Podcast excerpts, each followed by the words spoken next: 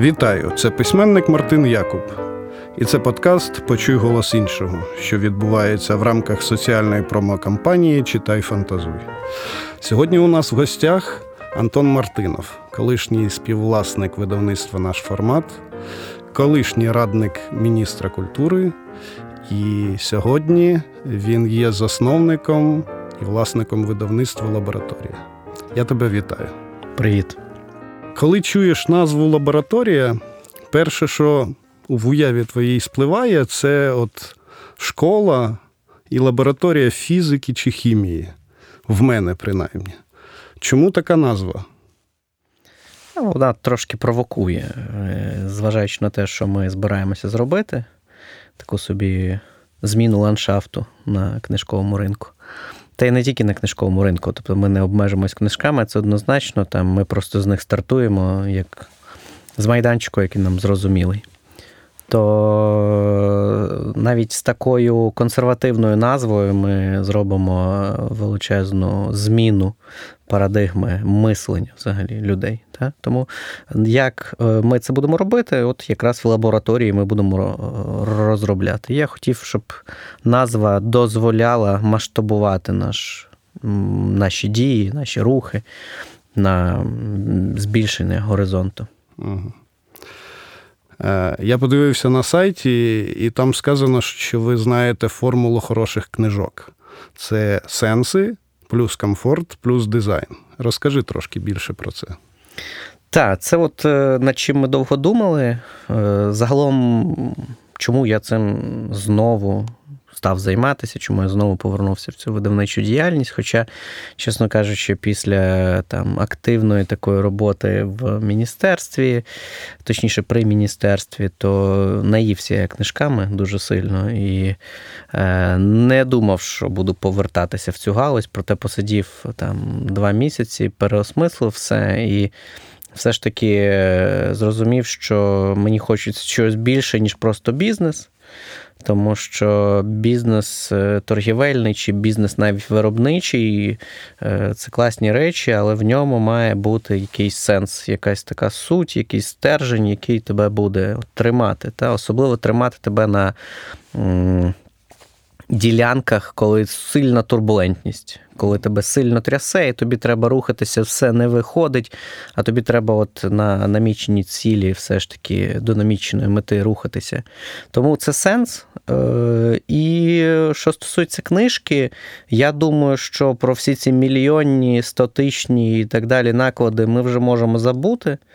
Е, вони будуть, е, напевно, у вигляді переглядів там або прочитань в електронному вигляді, але паперових таких книжок не буде. І е, мені особисто, і там людям, з ким ми працюємо в лабораторії, паперова книжка це такий певний фетиш, та елемент стилю, можливо.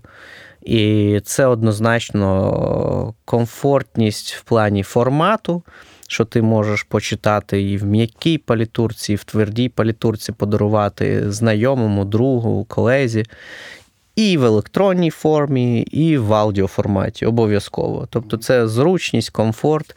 А дизайн це про те, що коли ти береш в руку книжку, то в тебе не мають вилазити очі, ти не маєш сліпнути від верстки, від тої корявої верстки, як роблять багато видавців, і не тільки наших, і зарубіжних, і російських.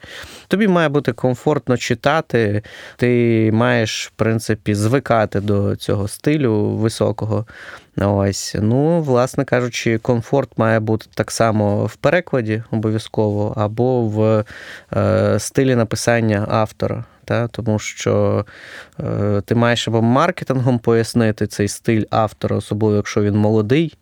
Йому треба ця маркетингова підтримка, бо є певний поріг входу. Не всі можуть зрозуміти, що мав що мав на увазі автор. І тут треба видавцю включатися, для чого, в принципі, видавець існує. Це як посередник між автором і читачем. Тому от е, дизайн і комфорт це от такі дві речі, які, без яких успішної книжки неможливо уявити, на мою думку. А сенс е, без сенсу неможливо уявити продуктивний бізнес чи то продуктивне видавництво. Угу. Я подивився на ті книги, які плануються. Це нонфікшн. В нашому форматі також був нонфікшн.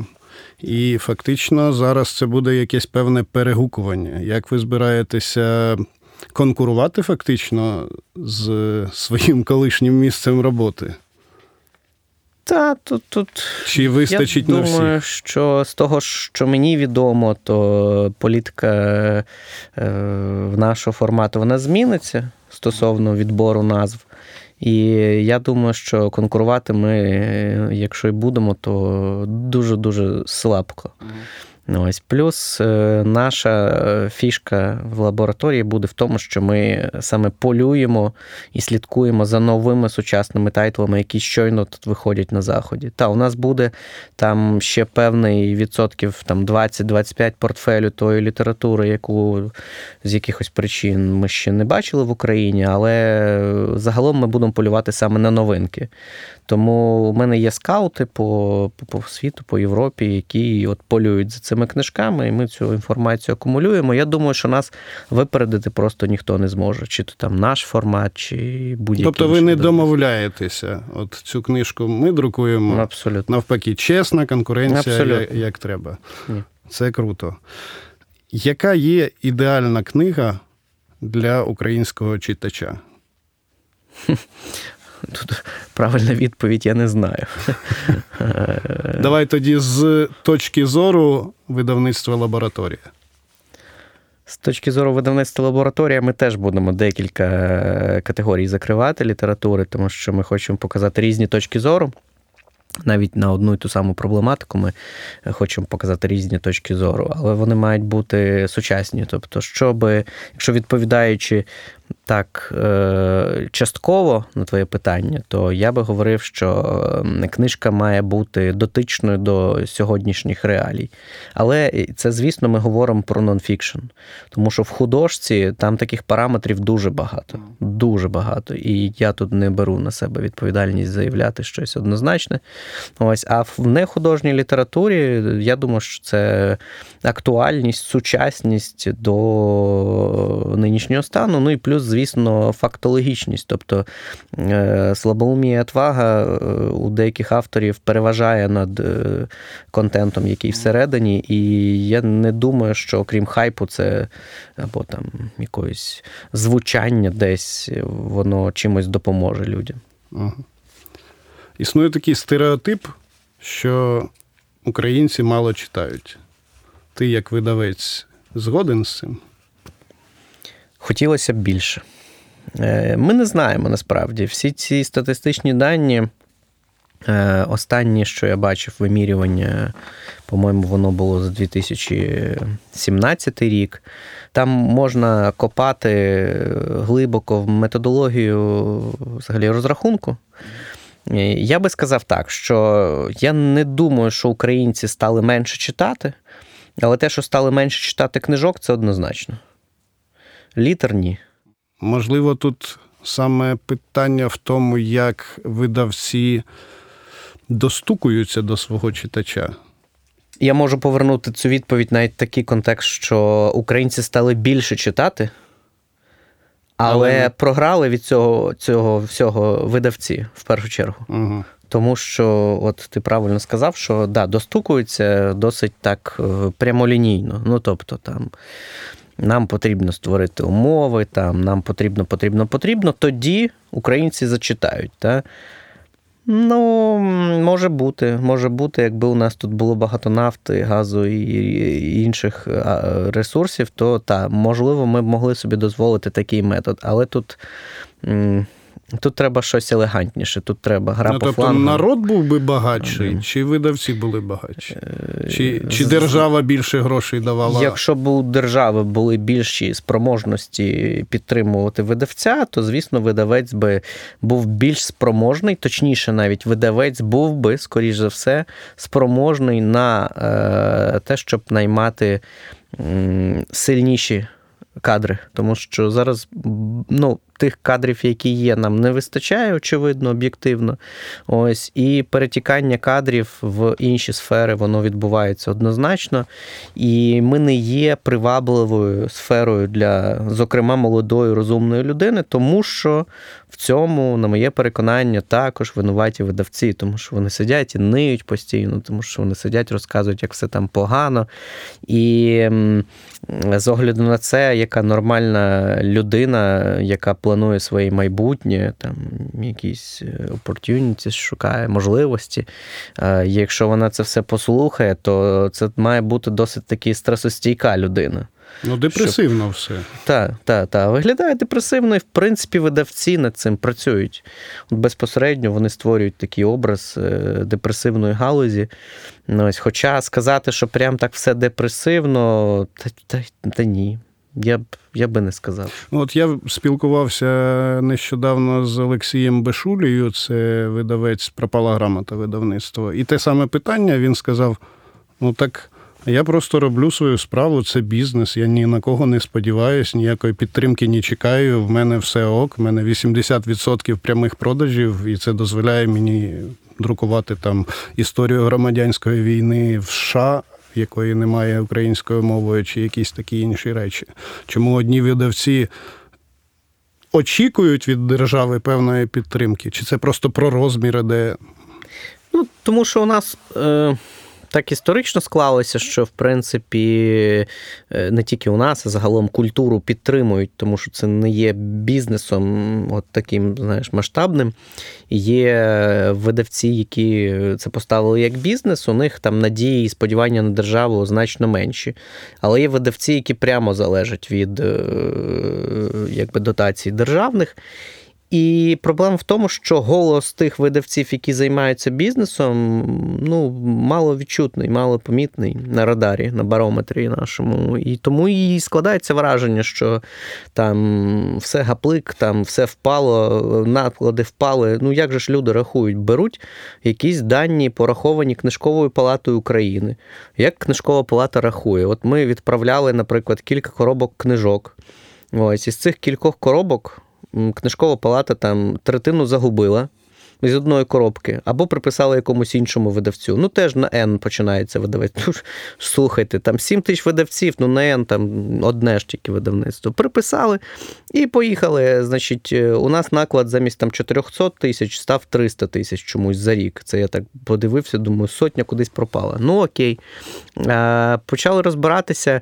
Виявляється, що замість того, щоб рахувати якось в Excel ці всі дані, вони рахують от ці примірники, які їм надходять вручну. Що там? Так. І видають це в статистику. Статистика жахлива, тому що кількість, е, там, умовно кажучи, кількість друкованих книжок вона зменшується. І вона буде ще зменшуватись 20 років, не знаю, 30 років, поки не буде якоїсь межі. Тобто ми паперу споживаємо більше, але в вигляді упаковки для там, харчування, там, ще для чогось. Але паперу для книжок для газет ну, зменшується. Та? Інша справа, чи погіршується прям якість.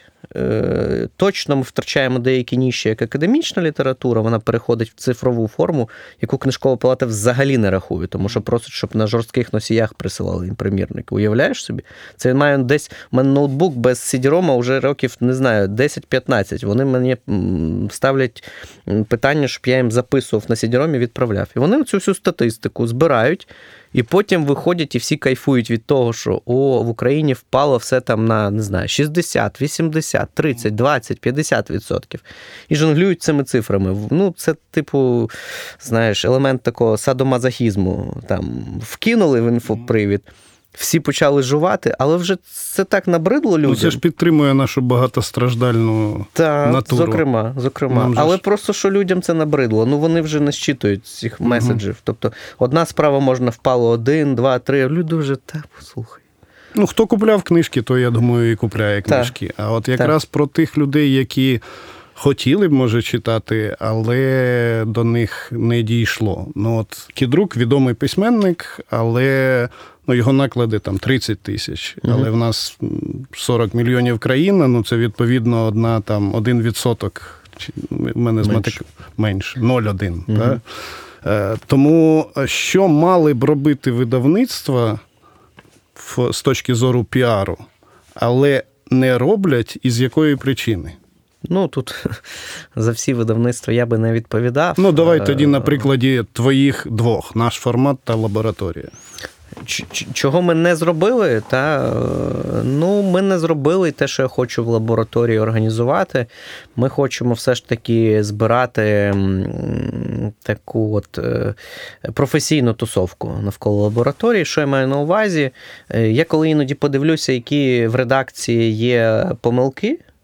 Е, Ну, мається на увазі е, там перекладачі, перекладачі як помиляються, як Ну, ми з тобою колись на цю тему з приводу е, блакитне мережево долі говорили. Коли, Ну. коли переклали ну, англійською, це називається blue thread, да? ну, синя катушка ниток, а у нас переклали блакитне мережево долі. Це назва, це був, е, скажімо, маркетинг. Так? Мгм. Тому що назва це дуже часто маркетинг, і ну, тут допускаються варіанти перекладу непрямого, Угу. тому що ти маєш адаптувати е, якби, контент до Мгм. твоєї території, умовно, або мови. Тобто з назвою це може бути. Допустимо. Та. А, і навіть е, може бути адаптація та, в тексті в самому. Там, умовно, Стемфорд можна або Гарвард можна заміняти на Могилянку, тому що мгм. там мова не про конкретний навчальний заклад, а Мгм. мова про щось таке популярне е, в плані масштабу навчальних закладів, от безпосередньо для цієї спільноти. Мгм. Та? І нам Гарвард, можливо, менше е, резонує, ніж Могилянка. А ми говоримо зараз про конкретні помилки, їх багато, і вони такі от предметні, що навіть я розумію, що це помилка. Хоча там, де я і де редактор, це різні е, парадигми часто. І ми би хотіли робити ось такий курс е, для, зокрема, професійної спільноти, Мгм. та, щоб цей рівень все ж таки піднімати. Бо іноді такі от е, попадаються бяки, які треба викорінювати, тому що ми не можемо зростати як, е, як галузь, як індустрія, якщо у нас будуть от такі от дрібниці. Одна справа, коли це там початківці, студенти так помиляються, але для них бу- має бути певний ман- мануал, який вони вже там вчитуються і проходять Мгм, цей досвід, та, тому що ми мусимо на наступний рівень виходити.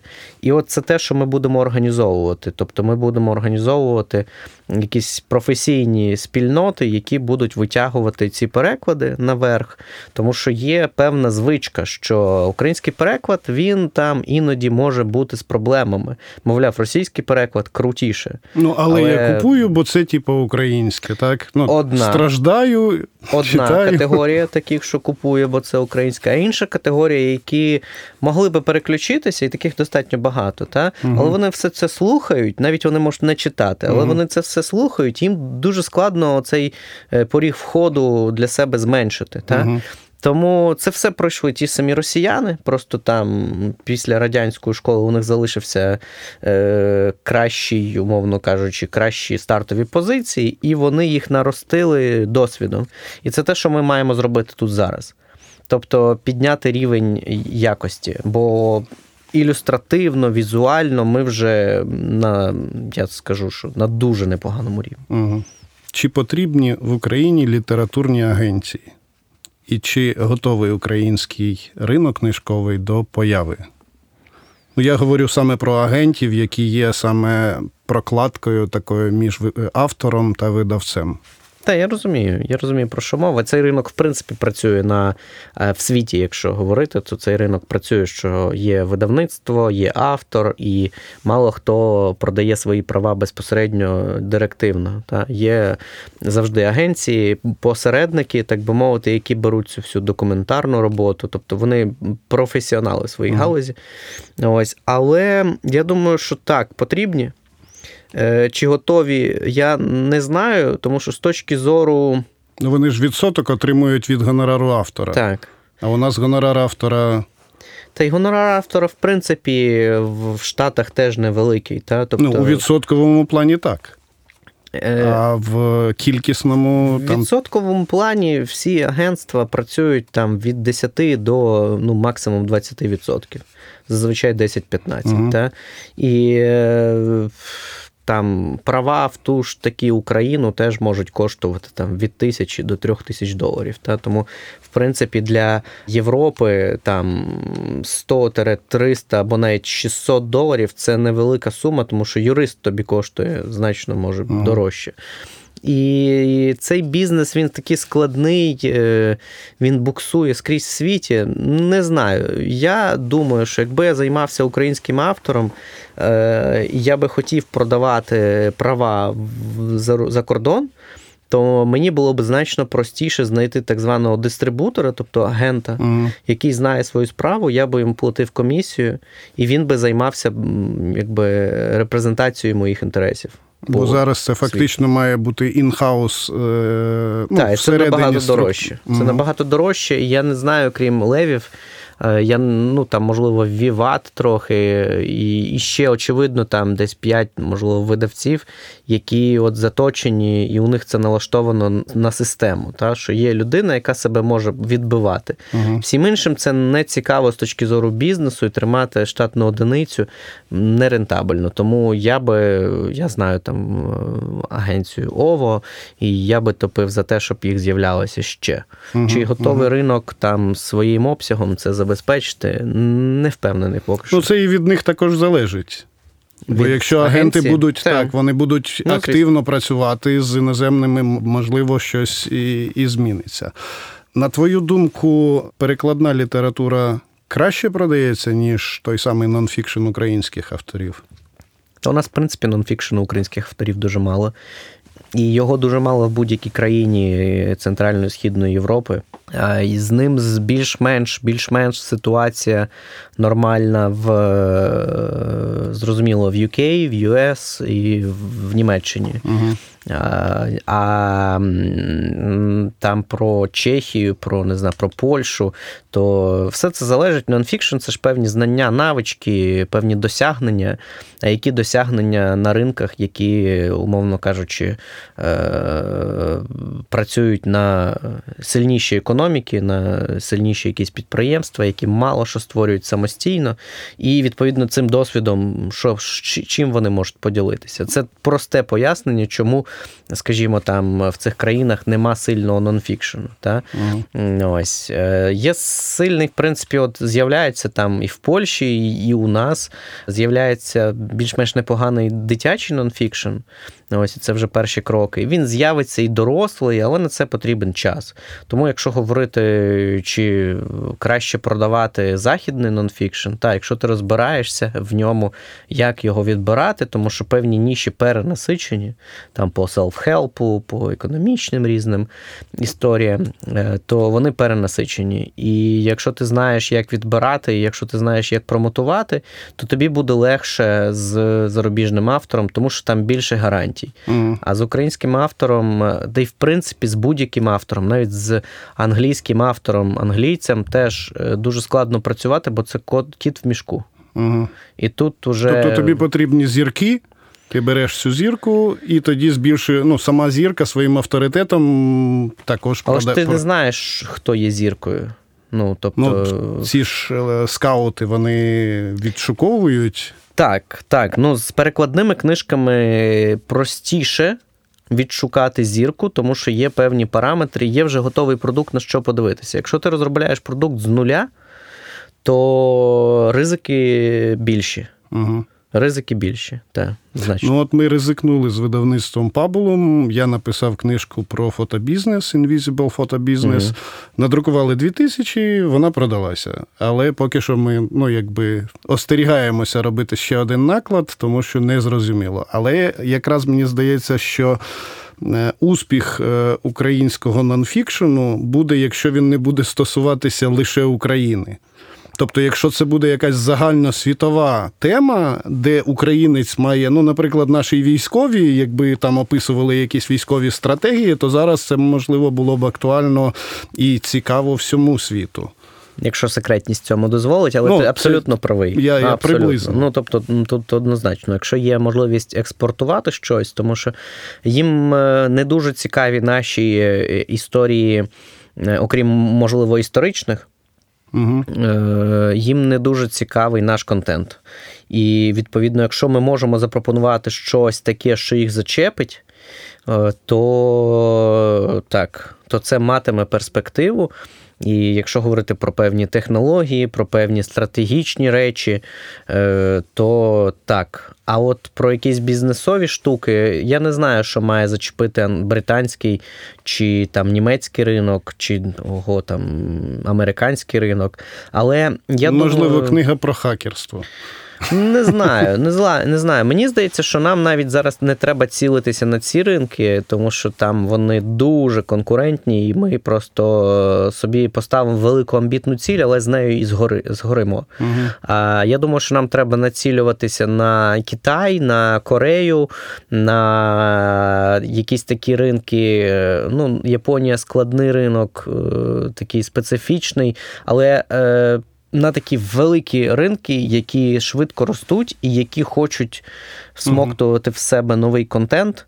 Ось, і от китайський ринок виглядає. Ну, дуже стартовий наклад для початків письменника початківця 100 тисяч, я чув в Китаї. Ну, це так попробувати, піде, не піде. Ні, це, мабуть, трошечки неправда. Я знаю, що люди продавали там наші книжки і стартові наклади там 5-6 тисяч. Mm. Та, тобто це трошечки перебільшено, ну, перебільшено так, в 10 разів, в 15. Але е, ну, я теж можу помилятися, але я знаю точно про ці контракти, що вони були підписані. От китайці стартують там з 5-6 тисяч, угу. що в принципі теж непогано. Я думаю, що є величезна перспектива у дитячого напрямку. Ось у мене колись була ідея цим зайнятися, але потім в мене не стало часу. У нас хороші ілюстратори, у нас, в принципі, непогані автори, які можуть писати в той же дитячий нонфікшн. Ось, І це все можна загортати в упаковку продукту, який буде на заході також mm-hmm. популярний.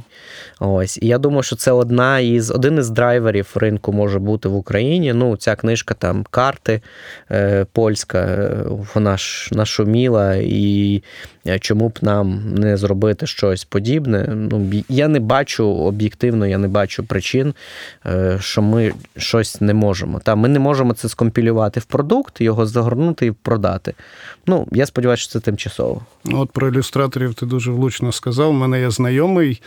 Е, він колись був арт-директором в рекламній агенції, а потім від, відкрив для себе таку нішу. Він робить розмальовки, угу. ну, верстає з них книжечки, продає на Амазоні. Ну і в принципі він в день має стільки, скільки український автор там може отримати за свій роман. Да, да, да, тобто, ну, Кордони відкриті, і Амазон бере на дистрибуцію. Тобто, якщо ти готовий надрукувати і передати туди, або надрукувати там і завантажити на склад Е, гуртової торгівлі з Амазона, то чому ні? І все ж таки, давай про художню літературу, бо в тебе також, я думаю, є думки з цього приводу. Чому е, українські автори, які е, пишуть художню літературу, ну, відомі 0,1% населення? Кла- класні тексти. Е, мені здається, що тут треба е, треба кооперацію. Той же Netflix на минулому франкфуртському ярмарку заявив, е, що представник Netflix заявив, що вони, мовляв, будуть звертати більше уваги на літературні твори, тому що це для них контент. З якого вони можуть створювати серіали, і це для них класний, якісний контент. І я е, думаю, що це величезний величезний ринок. Угу. І якщо ти став е, якось на цю сходинку, та, тобто, якщо ти зайшов там в виробництво серіалів чи кіно, то а у нас у нас насправді дуже мало таких кейсів. Дуже мало таких кейсів. Тому я думаю, що треба бити туди. Ось ця кооперація міжгалузева.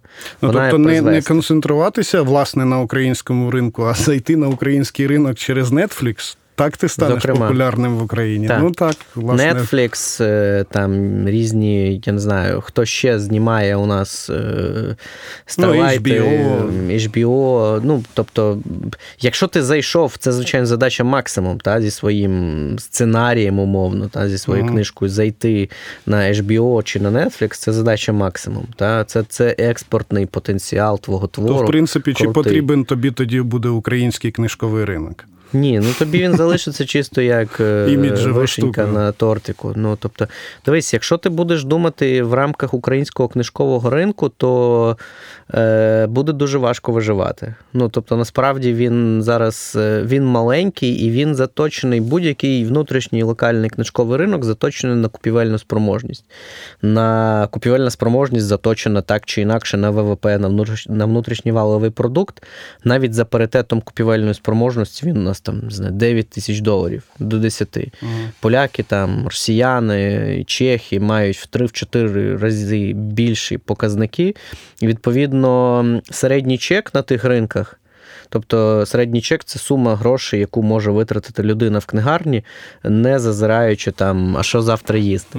Ось вона значно більше. Та? І цей середній чек він впливає на те, що видавець може там збільшувати ціни, там, збільшувати капіталовкладення в наклад, та? щоб, Мгм. скажімо, не друкувати там по тисячі дорожче, та? надрукувати там трошки на більший термін, у нього будуть гроші, які він може собі дозволити заморозити там, на, не знаю, на півроку Мгм. більше.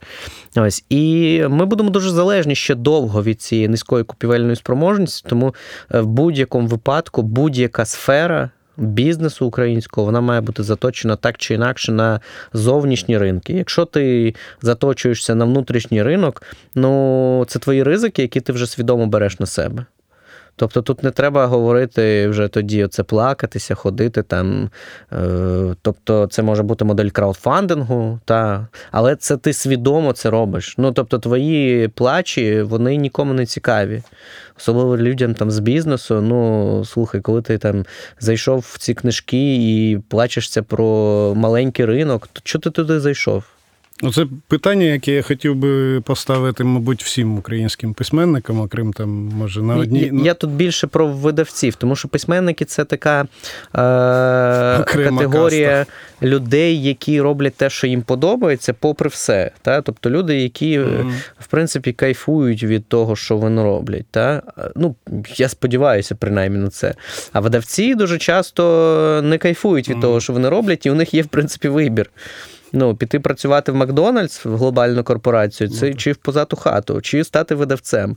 Ось, і коли ти стаєш видавцем, то в принципі ти береш на себе ці ризики. Тому тут уже треба думати над е, як же свій продукт е, трошечки. Як би сказати, відсторонити від загального цього наративу, що все погано, та, і, і яку взагалі то проблему ти вирішуєш? Ну, тобто центр маркетингу, яку Мгм. проблему ми вирішуємо? Що ти для себе на це питання відповів, то в принципі ці всі плачі Ярославни, вони вже і тебе обходять. Ти був дотичний до великої політики України. Розкажи, там все так, як про це думають люди?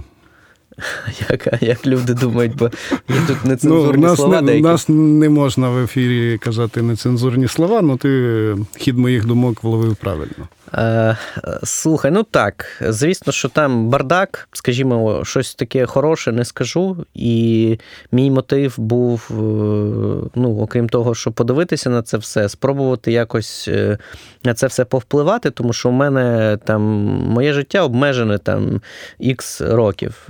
І я не хочу там все життя страждати, що ми мали шанс, але ми нічого не зробили. От мені шанс випав.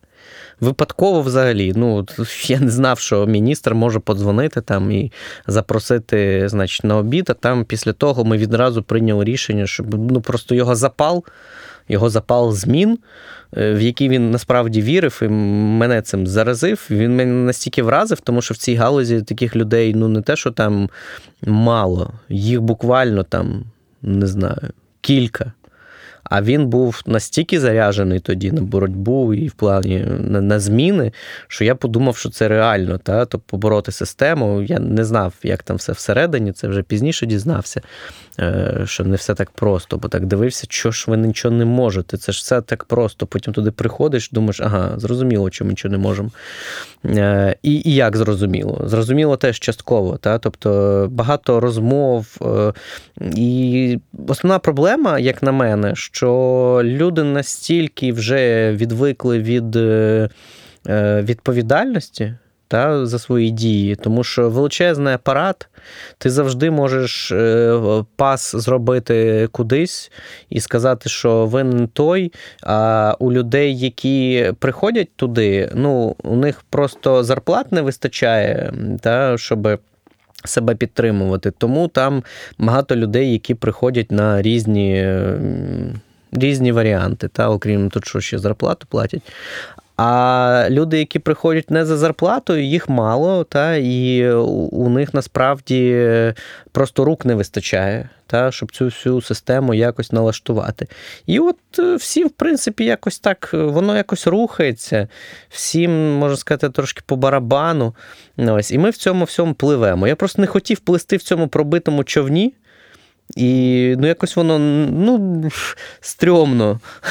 Ось. Якщо ж потоне, то і тебе потягне. Так, так, тому що ми ж всі потонемо. Ну, я зайшов, це подивився, і, власне, вийшов за півроку, якось так незрозуміло воно вийшло, там повиганяло людей.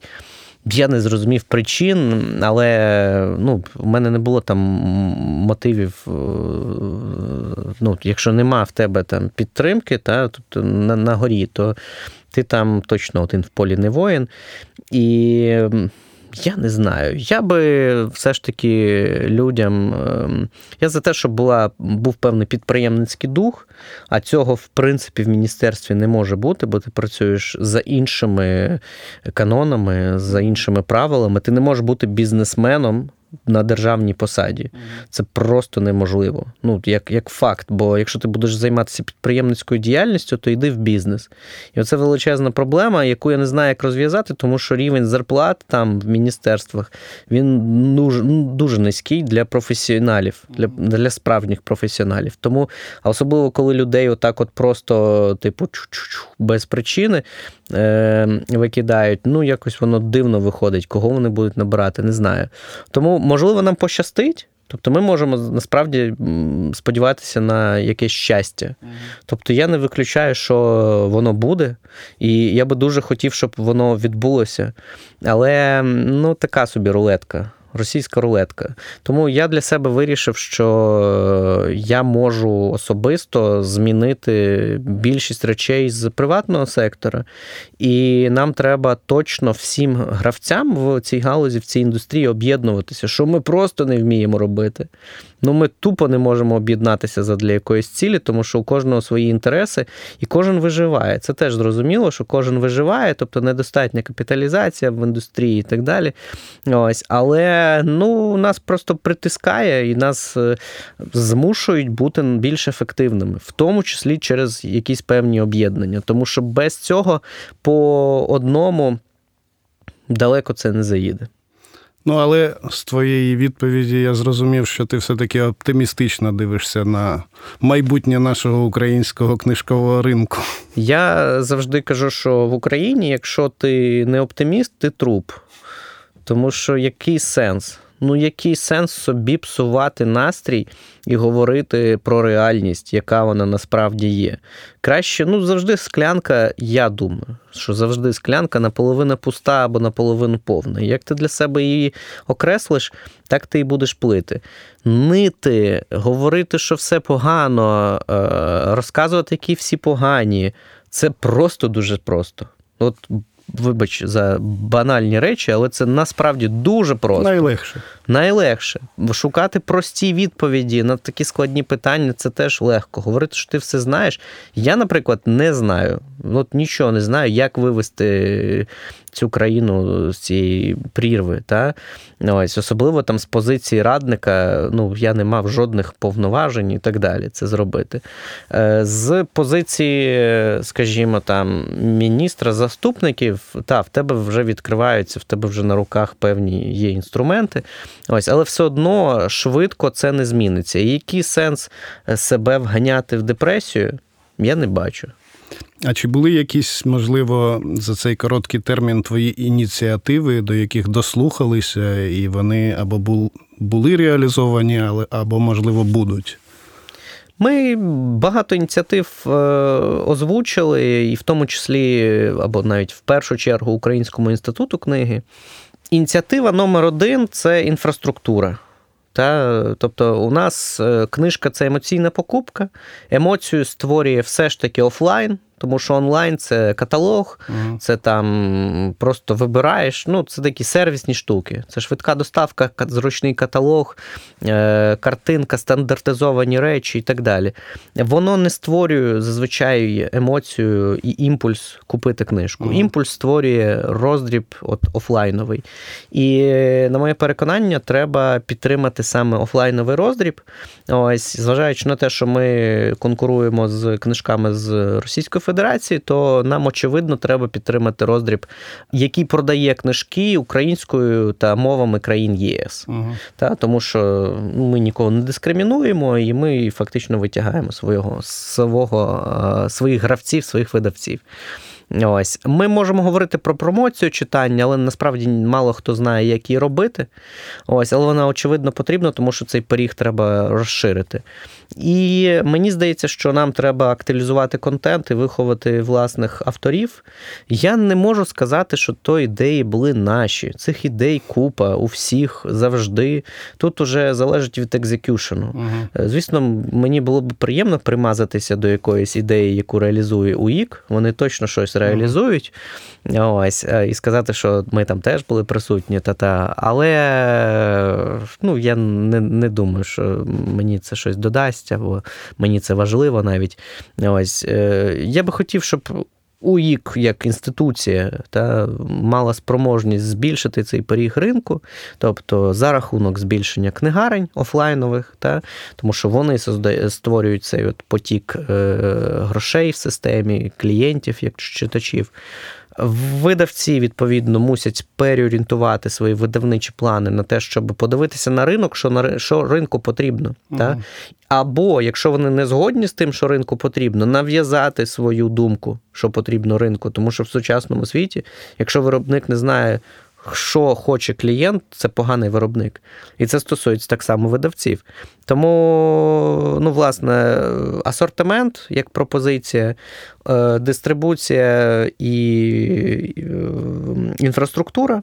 Угу. Ось. Ну і ми говорили, звісно, про бібліотеки, але, чесно кажучи, там чорт ногу зломить. Тому що бібліотеки, в принципі, як е, центр видачі книжок, вони вже майже нікому не потрібні. А вони у нас саме такі, їх у нас дуже багато.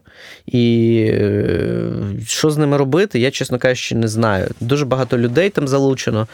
Ось. І, очевидно, потрібна якась реформа. але... Бо якщо нічого не зміниться, то у бібліотек гарні приміщення по всім містам, і ну, на ці приміщення, я впевнений, вже черги стоять. Е, Моя думка, що було би непогано це використати. Тому що якби бізнес зайшов і зробив е, реновацію Коворкінги. приміщення, да, заробляв би гроші на тому, де можна заробляти, на тому ж коворкінгу і каві, угу. та, а за, на себе би взяв обов'язки по реновації приміщення, по закупівлі нового асортименту, угу. та, це не був би суперприбутковий бізнес, але на довгі дистанції, там на 20 років, наприклад, на 10 років, можливо було б відбивати якісь кости. Тобто, якщо вийти на таку бізнес-модель, де є співпраця бізнесу і соціальної сфери там угу. з боку держави, я був би за. Тому що бізнес спроможний організувати роботу. Е, чи спроможно міністерство? Я думаю, що ні. Чи спроможні якісь інші інституції, у них просто не вистачить рук. Тому я думаю, що без кооперації бізнесу і держави в питанні реформування бібліотек, і в тому числі заходу бізнесу на цю територію священну і на певній території організації саме якоїсь ділової активності, без цього ми нікуди не прийдемо. Та це, звичайно, здача позицій, тому що бізнес він не може працювати в мінус.